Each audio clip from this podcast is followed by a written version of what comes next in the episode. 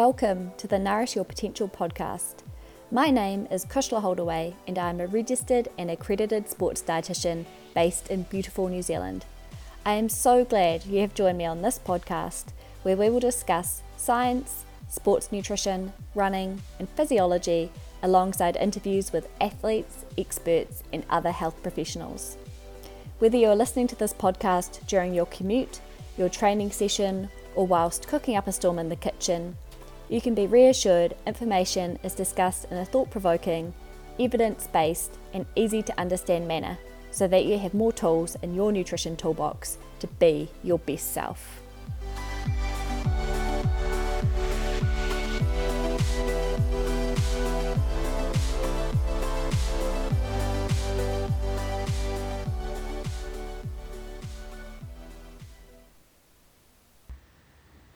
I'm really excited in this episode today to be joined by Grace Coombs, a women's health physio and expert based in Christchurch. Grace, how are you? Hello, I'm good. Thank you so much for having me on. It's a lovely day in Christchurch today, so that's good. Yes, it's beautiful here as well, and I'm really excited to talk with you and learn all about what you do and women's health and women getting back into activity after pregnancy and all that good stuff. So can you tell us a little bit about you and your role and what you typically do in a day-to-day work environment? Absolutely. So I spend most of my week working out of a clinic that I co-own with my lovely colleague Holly.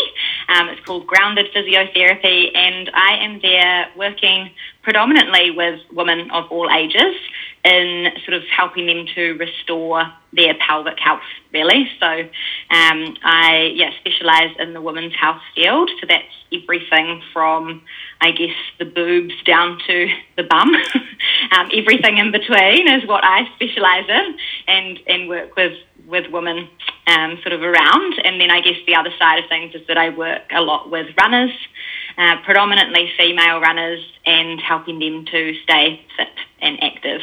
And I really like it when the women's health and the running combine, and I get to sort of add both fields in and help, you know, maybe a postpartum woman return to running after giving birth or something like that. Yeah, so it's a pretty cool job. I'm pretty lucky. Yeah, very cool. And I'd love to get to it towards the end of the podcast, but you're quite a keen runner yourself, aren't you? Yes, I do love to run. So we can definitely chat about that. Yeah, cool. Great. And with what you do as your role, that would be a very niche area in physio. Like, how do you get into that? Is it just an interest thing that you work into, or do you have to do extra study? Yeah, so I graduated university as just a normal standard physiotherapist, and then I have then gone and done some extra postgraduate training in the field of women's health. So that can take anywhere between a couple of months and a couple of years, depending on the sort of intensity and the detail of the postgraduate training that you're doing. So yeah, that's what I've done, and I did most of my women's health training over in Melbourne while I was living over there, and that was really cool because the women's health field is quite a lot more developed over there than it is in New Zealand. I feel like it's quite a new sort of niche type of physiotherapist still here in New Zealand, and so yeah, I learnt from some of the best and have been able to bring back some of that knowledge and help people here in Christchurch. Yeah, amazing. Very cool. And yeah, I would agree. I don't feel like it's been a massive field in recent years, but then I didn't know if it's just because I've been a bit more interested in it that it seems bigger, or it's just becoming generally a better, more well-known topic out there. Mm. And thankfully it is becoming more well-known, because I think there are so many women that could benefit from seeing a women's health physio who just didn't even know that the profession existed. So many women that I speak to, they're like, I had no idea that you were here.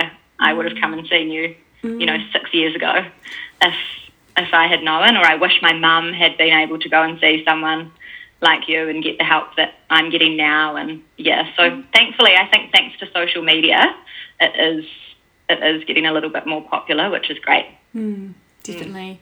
And with being quite a specialist in pelvic floor and pelvic floor health. Can you tell us a little bit more about what it is and its roles and I guess what's normal? Yes. So the pelvic floor muscles are quite an intricate group of muscles. They literally sit at the floor of your pelvis, hence their name, the pelvic floor. And they basically, if you think of your pelvis as a bit of a bowl, they fill the whole bottom and the sides of that bowl. And they have lots and lots of different functions. So one of the main functions of the pelvic floor that many, many people will know about will be the continence side of things.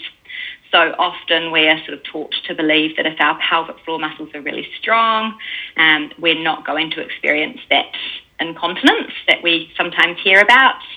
They are also our main sexual muscles, which is really important. And they also help to control and provide stability of the pelvis in general, I guess internally, as well as support our pelvic organs. So like the bladder, the uterus and the bowel, they're sort of helping to support those and hold them nice and high in the pelvic cavity. And with the pelvic floor, we can think of them as just like any other group of muscles in the body. So they function exactly the same. They can become really strong. They can become really weak. They can be injured. They can be really mobile or really, really tight. They can become uncoordinated, all sorts of different things. And because of that, it means that we can then train and sort of rehab these muscles just like any other muscle in the body, so we can improve its power, improve its coordination and, you know, manage any tightness or increase mobility or anything like that that we might need to be focusing on. So it's a pretty cool and really interesting part of the body. Obviously, both males and females have a pelvic floor. The female pelvic floor is talked about a lot more because, of course, females have the ability to become pregnant and then birth children. So it is often sort of impacted a bit more than a male's would be. But yeah, really, really interesting part of the body. Mm. And what would we normally expect from a healthy pelvic floor? And what can lead that to become, I guess, to start to experience some of the issues that we would see with the pelvic floor? Like, besides pregnancy being a big one, what else can disrupt that?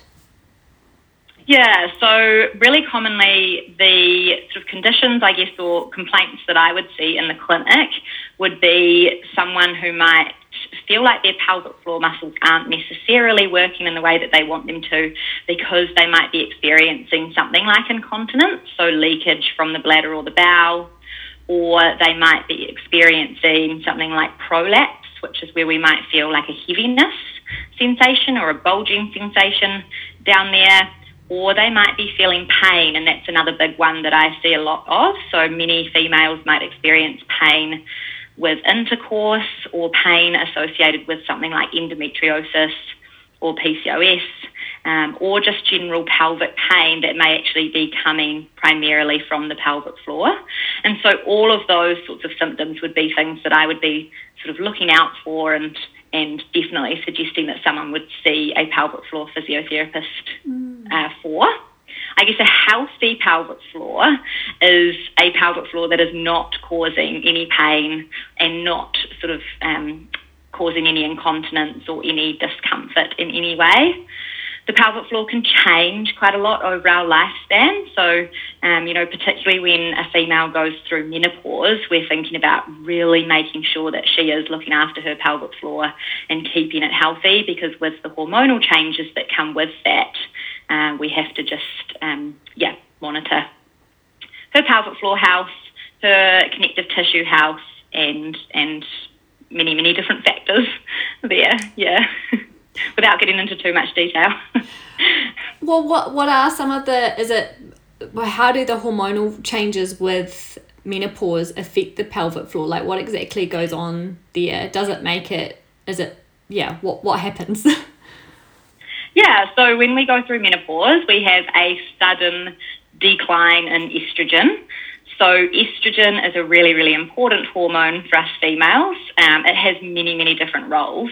But if we're thinking about its role for the pelvic floor, it helps to increase blood flow to the vaginal and vulval region, which is really important for things like muscle health and muscle bulk. Mm-hmm. Also, blood flow to that region helps with our natural lubrication levels, which is really important for overall pelvic floor and vaginal health.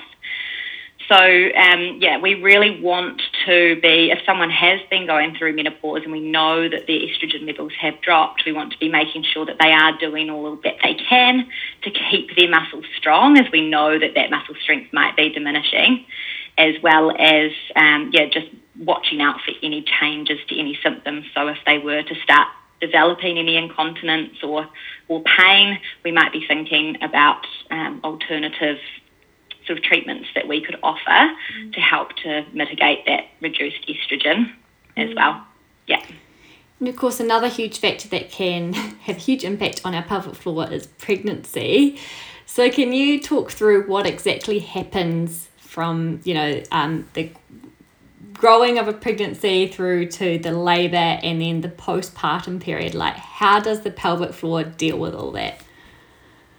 Yes, the pelvic floor is amazing in the way that it does deal with all of that, because if we think about it, 9 months of pregnancy is not very long for our muscles to suddenly adapt to this new way of living, and then suddenly we give birth and they have to adapt in a whole nother way. So it's pretty amazing. I guess over the course of the pregnancy, as bub and as the uterus is growing, we have to think about the fact that increased weight, particularly sort of down on our pelvis, is also increasing pressure and putting excessive strain, I guess, through the pelvic floor muscles as well, because remember, they are sort of sitting at the bottom of the pelvis, almost acting as that floor and as that support system from underneath. So they're under a little bit of strain. And then we add into that the fact that our hormones are thriving, particularly our estrogen and progesterone, which then means that our relaxin hormone, that lovely one that sort of just makes everything relax, makes everything a little bit more floppy, that is also thriving. And when we have that combination along with increased sort of weight from baby, we have to think about the fact that our muscles might be starting to get a little bit more relaxed and a little bit more stretchy, and we might just need to be working on the strength there more than we have had to beforehand. I get a lot of women come in when they're pregnant, which is awesome, just wanting to know what they should be doing with their pelvic floor, if they should be, starting to focus on those muscles. They've probably never had to think about them before, particularly if it's their first child, and suddenly are like, oh my gosh, I don't even know if I know how to squeeze these muscles, or what should I be doing? And I always suggest sort of imagining the fact that these muscles are having to work a little bit harder than normal, and they're having to adapt to that extra load quite quickly. So we do want to be thinking about what's happening there, and maybe practicing our pelvic floor exercises once a day, just to sort of counteract that extra load. But then equally, this leads into sort of labour and childbirth, is that we don't want to develop this really, really strong, really tight pelvic floor through our pregnancy that can't then relax and stretch to allow for the movement of bub through that birth canal. Because as you can imagine, that could also result in a few issues. We want to make sure, I guess, that the pelvic floor is functioning well, is handling that extra load through pregnancy, but then is also learning how to relax, how to stretch, how to sort of go through labour. And so I will often work with women on how to actually achieve the best relaxation and how to become really sort of aware and in tune with those muscles leading into labour. Mm-hmm. During labour, the muscles stretch up to 3 times their normal length, which sounds scary. I just saw your eyes. But that is part of the amazement of these muscles, is that they can do that. I don't know any other muscle in the body that can stretch that much and then recover so quickly. So they do that by the help of our hormones and those lovely relaxing hormones that we've talked about. And then generally within the first 6 to 12 weeks postpartum, they will recoil, I guess, or return slowly back to their normal resting tone or resting tension. And from there, we're then working on rebuilding some of that strength and taking some of that coordination and power into these muscles that have, you know, over that time been through quite a lot. Yeah, so hopefully that all makes sense. No, that's wonderful. And should all women who are planning pregnancy or maybe are already pregnant, is there a need for them to see a pelvic health physio? I believe there is, yes. Yeah, so we call it like a prenatal warrant of fitness, basically. So sort of advising people to come in just for a check over to make sure that they are doing everything right, that they do know how to engage their pelvic floor and relax the pelvic floor. We look at things like abdominal separation and abdominal control and how well they're able to stabilise through their core muscles, which, as you can imagine, are also being affected quite a lot during pregnancy as bub continues to grow. But also just general advice on things like how to safely exercise during pregnancy, which muscles they should be targeting, and maybe what exercises they should be thinking about removing as their pregnancy progresses. And then, yeah, just sort of preparing them for labour and the postpartum period. So definitely worth seeing someone, even if you don't have any specific concerns. Cool. Yeah, good to know. And of course, in the postpartum period, very important. So I'd love to talk about getting back into exercise after pregnancy. So how do you manage that with the woman you work with, and when is it appropriate for women to start getting back into regular activity? Mm-hmm. So great question. Very, very individualised, depending on the person, as is with most things. But if we're talking about someone who has had a relatively smooth pregnancy and a relatively smooth vaginal delivery for childbirth, then we are thinking about, for something like running or weight training, a minimum of 12 weeks recovery before they are starting to get back into that impact or high intensity based exercise. And that's just because it does take up to 12 weeks for the pelvic floor muscles to actually, sort of return back to that normal resting length and then build up the strength that's required for those sorts of activities. And saying that though, I have women from 2 weeks post, depending again on how everything has been, starting some body weight strengthening exercises, you know, starting some abdominal engagement exercises or body weight squats and things like that, just to start to activate the right muscles that are then going to carry over into their running or jumping or weight training exercise further on. Mm-hmm. Generally, I would see someone at 6 weeks postpartum for a check, and during that appointment we would be checking the pelvic floor muscle strength. We would be checking the abs, we would be checking how their pelvis is, seeing if they've got any pain or concerns around leakage or prolapse or anything like that. And then sort of based on that assessment, building them an individualised home program that's going to help them work towards their specific goals. So some women are absolutely desperate to start running again at, you know, the earliest possible time, and I feel like I would be that person.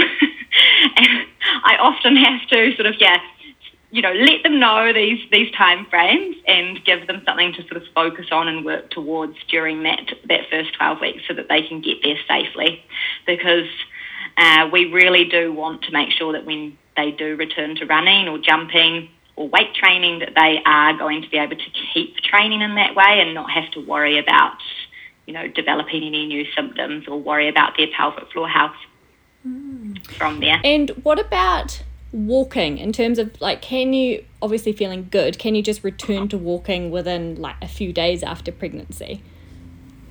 Yeah, and again, that's super individualised. So some women will feel great after a few days and be ready to go for a walk around the block, or maybe like a 10 or 20 minute walk.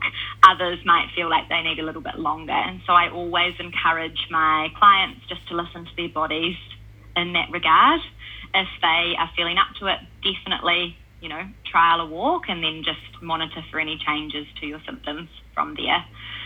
Often at 6 weeks, many women who have had a really good you know, pregnancy and labour and initial recovery will be walking up to about 30 to 60 minutes quite comfortably at that stage, which is really awesome because then we can start to progress that walking in the second 6 weeks. Maybe we start getting them walking in the hills a little bit more, or cross-training like swimming or cycling, or getting into the gym and using some light weights from there. But some women might find that they need a little bit of extra time, and that's totally fine as well. So someone who might have had a cesarean or had quite a traumatic labour might feel like they need, you know, 4 to 6 weeks to even consider going for a walk around the block, and that's fine as well. We just have to be realistic when we're then thinking about returning to activity like running or heavier intensity exercise timeframes. And so I guess how the birth went has a huge, you know, part to play in how quickly women can get back to activity, and that's going to be different for everyone. But does it also depend on how women's pelvic health and like the big picture of things was pre-pregnancy? Does that play a part in how it is post-pregnancy, or is it all just to do with the birth? Definitely, I think there's absolutely an element of sort of motor control and muscle memory. So if someone was really fit and active pre-pregnancy and throughout their pregnancy, ideally, then their recovery is definitely going to be faster. Yeah, because their muscles are sort of able to remember how to engage, how to work, and how to work correctly. So that's going to start happening from a much earlier stage in their recovery, as opposed to someone who, say, hasn't exercised leading into their pregnancy, hasn't really done much through their pregnancy, and then we're trying to sort of teach their muscles and teach their brain to an extent how to actually activate and support their new body. I think that definitely plays a role. So patients of mine that I work with who have stayed really fit and strong in the gym, or been to something like prenatal Pilates, or kept up their running through pregnancy, I definitely find that they bounce back a lot faster, for sure. Yeah. And can all women expect to bounce back eventually to what they were pre-pregnancy, you know, after they've had 1 or 2 or 3 children? Absolutely. I think everyone, actually most people, should be able to bounce back to their pre-pregnancy level of fitness. But I think there are so many different things that we have to consider there, because again, it does really depend on their labour and their initial recovery, and also you know, their genetics and a whole bunch of different factors that might affect that. I also think that it can be quite difficult if a female is breastfeeding, for example, for up to a year postpartum. There's no reason why she can't still return to something like running, for example, at 12 weeks post. But we do have to consider the effects that breastfeeding is having on her hormones. And, you know, her estrogen levels are going to be quite low during that time, which does affect her pelvic floor muscle health in a similar way to menopause temporarily. But it was also being shown to temporarily affect her bone mineral density during that time, and just her ability to recover from exercise and exercise sessions. And then on top of that, we have to think about the energy levels. So these women are suddenly, you know, looking after a baby or multiple babies. They might not be sleeping or eating the same as they used to, so it can sometimes be a little bit harder to get back to that same level of pre-pregnancy fitness, depending on where that was. And lots of different factors there. Yeah, I can imagine everyone you see is very different in terms of the outcome, so probably hard to give quite generalised advice in something like this. Absolutely, and I think that's why it's so strongly advise that everyone definitely postpartum book in for a pelvic floor and abdominal check, because everyone is so different. We do have these guidelines that we follow generally, but they need to be modified depending on the person. Yeah. And when women come to see you for a consultation, what can they expect? So all consultations are an hour long, which I think is really important, and that's because there is so much detail to go through. So generally, if we're thinking like a postpartum consult, we might spend half of that just talking through how things are going, how the recovery's been, how the labour was. We talk about all things bladder control, bladder function, bowel control and function, talk about prolapse, we talk about sex. So we get quite close because we talk about a lot of things. We talk about exercise goals, we talk about breastfeeding, what they need to be getting back to in regards to work, if that's something that they need to do, all of those sorts of things. So we have a big chat, and then from there we do a physical assessment, and that would generally involve a vaginal exam, which is an internal pelvic floor assessment. And that is really valuable because it means that I can sort of assess how well those pelvic floor muscles are engaging, how coordinated they are, whether there is any increased mobility there that we need to be aware of, and all of those sorts of factors. We check the abdomen, so we assess the abdominal separation, how well that female is able to control her core and stabilise through her back and her hips and things like that. But then also just general strength, so what you would expect if you go to a normal physio appointment. We're looking at your posture, your hip strengths, your knee control, how good you are at balancing, all of those sorts of things that we need to think about if we're thinking about an overall return to exercise. Very cool. Sounds very thorough. Yeah. Wasn't aware of all the things in that, so that's really good to know. Yeah. Yeah, and I think from there it's sort of just making an individualized plan really, and building towards that end goal. Mm-hmm. And I think for some people, they might actually be totally fine from a pelvic floor and core perspective, but we realize that they haven't.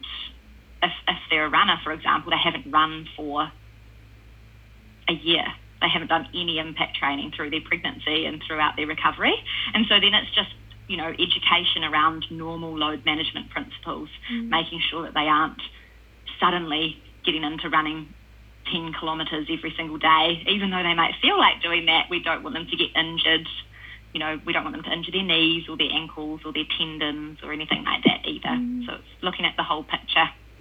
And actually, during pregnancy, what's, in terms of exercise guidelines, for, single, so not twins or anything, just a normal healthy pregnancy, like what are the general guidelines around exercise?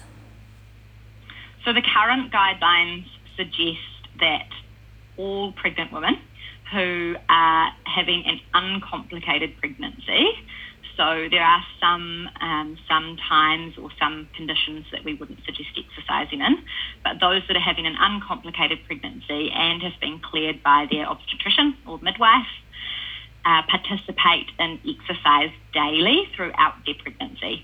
Mm-hmm. And the guidelines suggest 20 to 40 minutes of moderate intensity aerobic training and resistance training. So a combination of the two.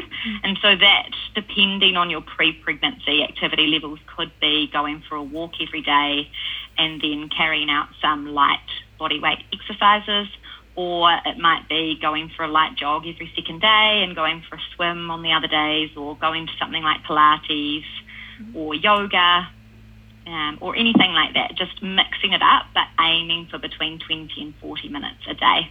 And the moderate intensity is really important. So we use the conversation or talk test as the best sort of mode of monitoring that. And basically, if you are exercising, you should just make sure that you could hold a conversation with someone throughout the whole exercise session without sort of gasping for air or feeling like you're struggling to talk. So it should be able to be a natural conversation with someone, and that's just going to keep that intensity level at a good level.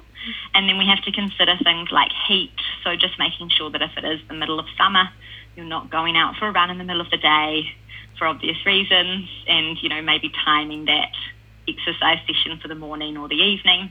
But then the whole nutrition and energy side of things is really important. So if you are going out for longer than that 40 to 45 minutes, just making sure that you have the right amount of fuel on board for you and for bub. Yeah, and I'm sure that's your, well, I know that's your area of expertise. Definitely, yeah. And although I did actually mention twins, is it correct in saying, like, if you have a twin pregnancy that's uncomplicated, are the exercise guidelines the same? Yes, yeah. Okay. Yeah. I would say so. I wouldn't change anything if I had a client with twins. I would just probably advise that as their pregnancy progresses, things are probably going to become a little bit more uncomfortable naturally, because they are carrying two mothers in that tummy, so they might just back off some of the higher impact exercises a little bit earlier than someone who is just carrying one. Yeah. Cool. And is there anything else with what we've discussed with your expertise that you feel like we should discuss? I think from a pre- and postnatal perspective, we've definitely covered that. The other big side of things is someone who might be experiencing or sort of, experiencing symptoms from endometriosis or PCOS, all of those pelvic pain conditions. I think that is also it's unfortunately not known enough that these women can go and see a women's health physio and have really, really great benefits. So I think if you are someone who is experiencing pelvic pain because of endo or PCOS, definitely seeing a pelvic floor physio can really help with some of the side effects or some of the symptoms that they might be experiencing. And then the other one that I just like to educate people on is that leaking is not normal. So I think there is, people think, oh, I've had a baby, it's okay that I'm leaking a little bit when I run. It's not heaps, I'm just going to go for a run and that's fine. Or, yes, I jumped on the trampoline and I leaked a little bit, all of these things that we all talk about. Although it is very, very common, it is definitely not normal. And so if you are experiencing leaking of any kind, definitely go and see a women's health physio, because it's probably a really easy fix and something that we want to be managing. Great advice, Grace. Yeah. And before we get into the next part of the podcast, just more about your awesome running, is how can women listening get in contact with you? And if they're local, maybe come in for a consultation, where can they find you? Yeah, so the best place to find me is probably on Instagram. We've got our Instagram account at grounded.physio, and from there you will be able to send me a message or find the link to our website, groundedphysio.co.nz. And through our website you can book an appointment online with me, and then we can go from there. Otherwise, yes, you'll know I've got my personal running women's health Instagram, she.runs.physio, which I love. It's sort of like my little side activity that I just love to sort of use every now and then to educate women on running and women's health. So anyone can feel free to message me on there as well. Yes, and I love following your running Instagram and following your journey recently. Was it last October or November? You did the most amazing run, which is the Alps to Ocean route in New Zealand. Can you please tell us more about that? I'd love to hear about your experience. Yes, it was so much fun. So for those people listening who know the South Island, they might know the Alps to Ocean route, but it basically goes from Mount Cook village all the way to Omarama, and it's a bike path, but my husband and I decided it would be quite fun if we ran it. It's 316 Ks, which is quite a long way, and I have definitely never run that far, and neither had my husband actually, so that was quite a something that we were really aiming to complete. A fun adventure, it sounded like, and we had probably last minute, about 6 weeks beforehand, we were supposed to be going over to Australia for a 10-day holiday, and that got cancelled because of lovely COVID. And so we thought, now's our chance, we've got 10 days, we're just going to go and run this awesome trail. And so we did. So we got my parents-in-law to come and help and support crew us, which was amazing. We definitely couldn't have done it without them. And we basically just made our way from Mount Cook to Oamaru over 8 days. So it averaged a marathon a day. with the longest day being 55Ks, and that was actually the last day, which is just great. So I'd never run over a marathon at a time. So for me to do that every day for 7 days and then run 55Ks was quite an achievement. Luckily, my husband is also a physio, so we were in quite good hands. If either of us did develop any little niggles, we could get onto them quite quickly. But yeah, we just loved it. We took our time. We had this rule that we would walk every 5Ks and just have something to eat for a couple of minutes and then keep running, and beautiful scenery, and yeah, we had a great time. There was never really a point on that run where we wished we weren't there, so that's a good sign. That is just amazing. And now we just need to find our next one. Yes, that's so cool. And so given you were meant to go to Australia, were you training specifically to do this? Not really, which sounds really bad coming from a physio, because I shouldn't say that, but I had been running quite a lot already.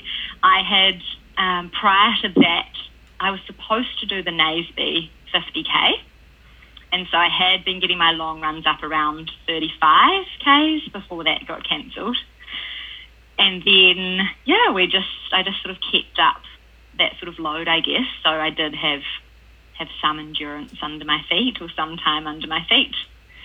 And then we started really training for it in that last 6 weeks, just sort of practicing being on our feet for long periods of time, and maybe trying to back up a few days, run 30Ks one day and 30Ks the next, to try and teach our feet that they could handle that, yeah, but not too much. And you obviously both made it to Oamaru in one piece. Yes, we did, and we didn't really have any injuries, a few wee niggles. The worst thing actually for me was my blister. I had a horrendous blister on one of my toes, and it, as you can imagine, just got worse and worse over the course of the week, so that was pretty miserable, but other than that, we got there. So cool. No, I'm sure a lot of people who follow you, including myself, you've definitely inspired me to go and do that running, or in some form, but probably running as well. But yeah, just finding the, I guess, support crew to help and a few friends to do it with would be the main thing. But what an awesome adventure. Yeah, such a beautiful part of New Zealand that you sort of forget that you're running. Yeah. I think, yeah, so amazing. That's awesome. And so with your running side of the physio work you do, what are some of the most common injuries you see? So running-related injuries tend to, I guess, primarily be overuse injuries, just because of the repetitive nature of the sport, and they tend to be lower limb injuries generally. So that, I would say, the most common I would see would be things like shin splints or runner's knee, so knee pain around the patella, the kneecap, or ATB pain down the side of the leg. I really commonly see muscle sprains and strains, like in the calf muscles and the hamstrings. Bone stress injuries are a really big one. I do work with a lot of female runners, and unfortunately bone stress injuries are very, very prevalent in that population. So I do see a lot of that. And yeah, other things like Achilles tendonitis or tendinopathies of any kind are quite common as well. Mm. And yeah. What are some key things people can do? I mean, if you're really active and running a lot, there's naturally going to be some injuries along the way. But how can we reduce our risk? Like, if you were giving out the best strength exercises all runners should be including, what would they be? Perfect. So I guess, yeah, ideally prevention of injuries is key. And I think most running-related injuries are actually preventable, because they are generally either caused by an overload of the tissue. So we've done too much training, or we've overstressed a certain part of our body, or they're caused because we maybe didn't have enough capability or strength of that tissue, so of that bone or of that muscle or of that tendon, to actually cope with the loads that we're putting through them. So they definitely are generally preventable. I think the biggest, if before we get on to strengthening, I think the biggest risk factor for running-related injuries is load. So that's like volume of running, how intense or how fast that running is, how often you're running, all of that sort of stuff. So how much stress we're putting through the body. And if we can get our load management right, we can prevent 80% plus of running-related injuries. Yep, so that's a huge, huge one. But then the other side of it, like I mentioned, is sort of how the body copes with that load. So we might have our training volumes perfect, but we might not be strong enough or stable enough in a certain area of our body, so like our calf muscles, for example, to tolerate that load. Or we might be in something like a state of relative energy deficiency in sport where our hormones are being affected, our estrogen levels, for example, which is then going to affect our bone health, and our bones may not be able to cope with the load that we're putting through them and then sort of result in injury. So lots of different factors to consider. But if we're thinking about a strengthening sort of the strengthening side of things, then my key exercises, if I had to choose a few, it would be calf raises, 100%. So single leg calf raises are key.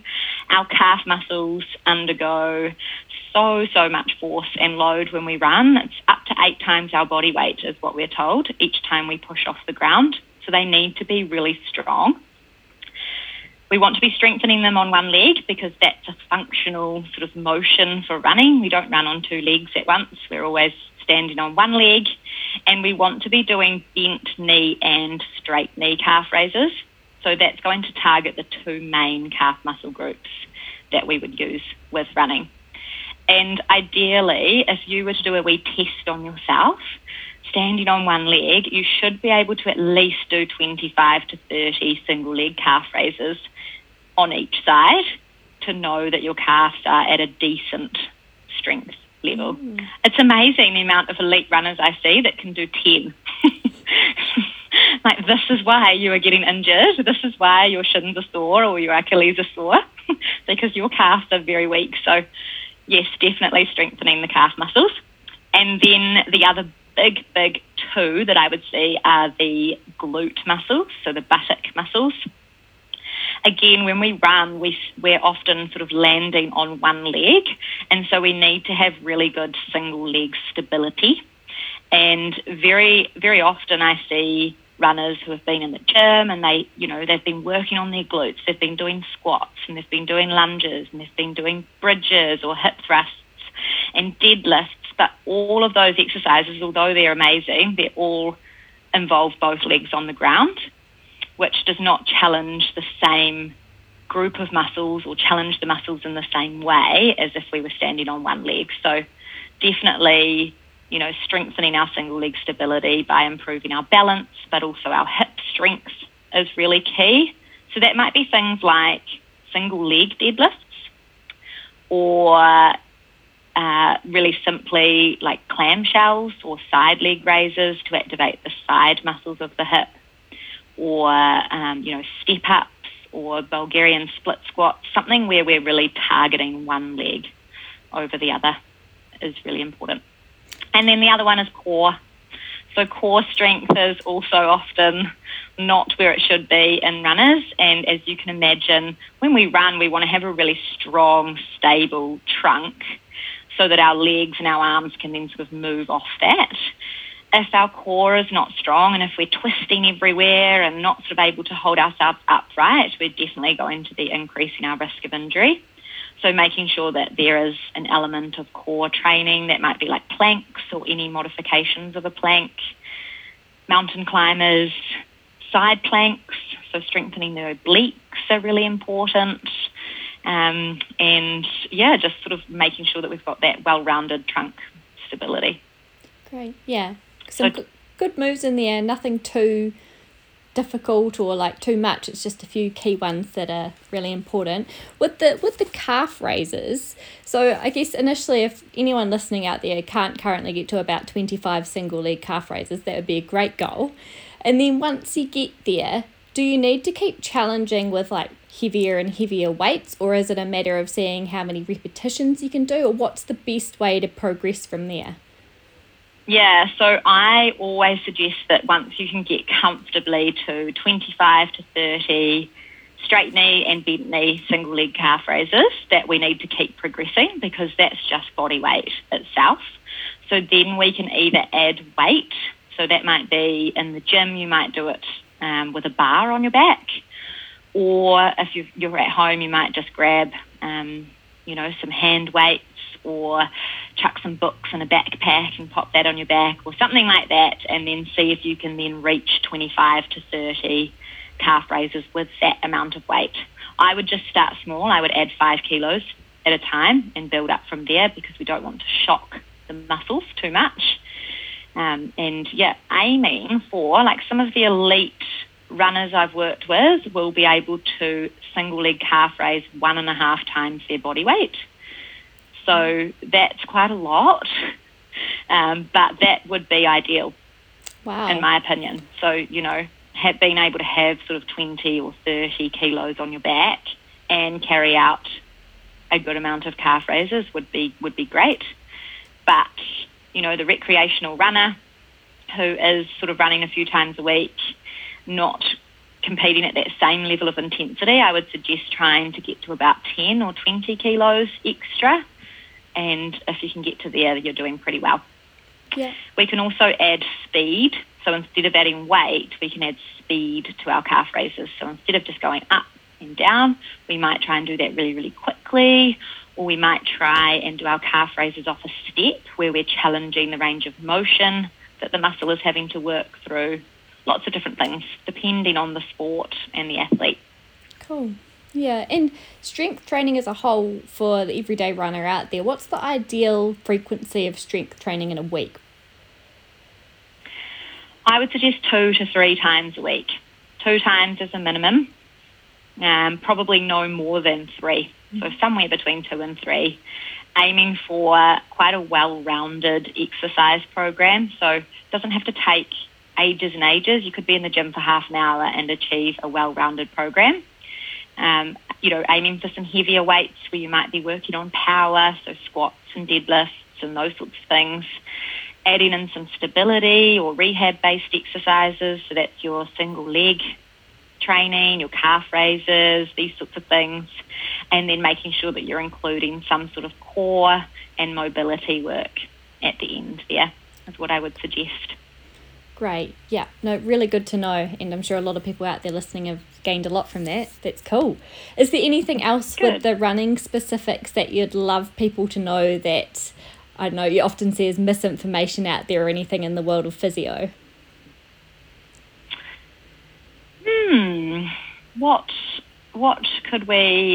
What could we talk about? No, I think I've covered most things. I quite like to keep it quite simple. Mm. I just don't think that it needs to be really fancy or really exciting. It's purely just monitor your loads, make sure that you're not shocking your body by increasing your volume really quickly or increasing the intensity really quickly. Keep your muscles and your tendons happy. Look after your energy levels. So, make sure that you are eating enough and recovering well, sleeping well, and just seeking professional advice if you notice any changes to how you're feeling, either energy-wise or, if you're starting to notice any niggles that aren't going away, getting onto those really quickly. Really good. Yeah, and you personally, do you have anything, I know COVID's in the mixture, but is there anything you're working towards longer term with your own running? Do you know what? At the moment, I'm not signed up for any races or anything. I'm just quite enjoying running. And I'm one of those people that actually don't really enjoy racing. I just really love training. And so at the moment, I'm training, but not for anything in particular. I think I might do the Naseby 50K in August that got cancelled last year. Sam, my husband, and I were just talking about perhaps teeing up running the Heaphy track in the next wee while, just for fun, not as part of a competition. We just need to find the time to do that. Oh, that would be great. Yes. And would you do it in a single day or over a couple? Well, we were just discussing this. I think if we do it over 2 days, we would have to run with our sleeping bags and things like that, which has its own issues. But one day it would be 80Ks. So I think, you know, if we trained for it, we could potentially do it in one day. Otherwise, yeah, a couple of days, take our time.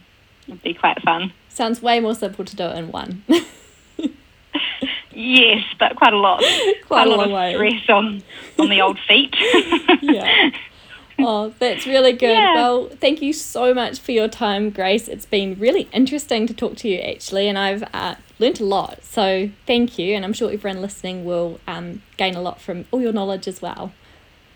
Good. I'm really glad. Thanks for having me. Cool. Thanks, Grace. See ya.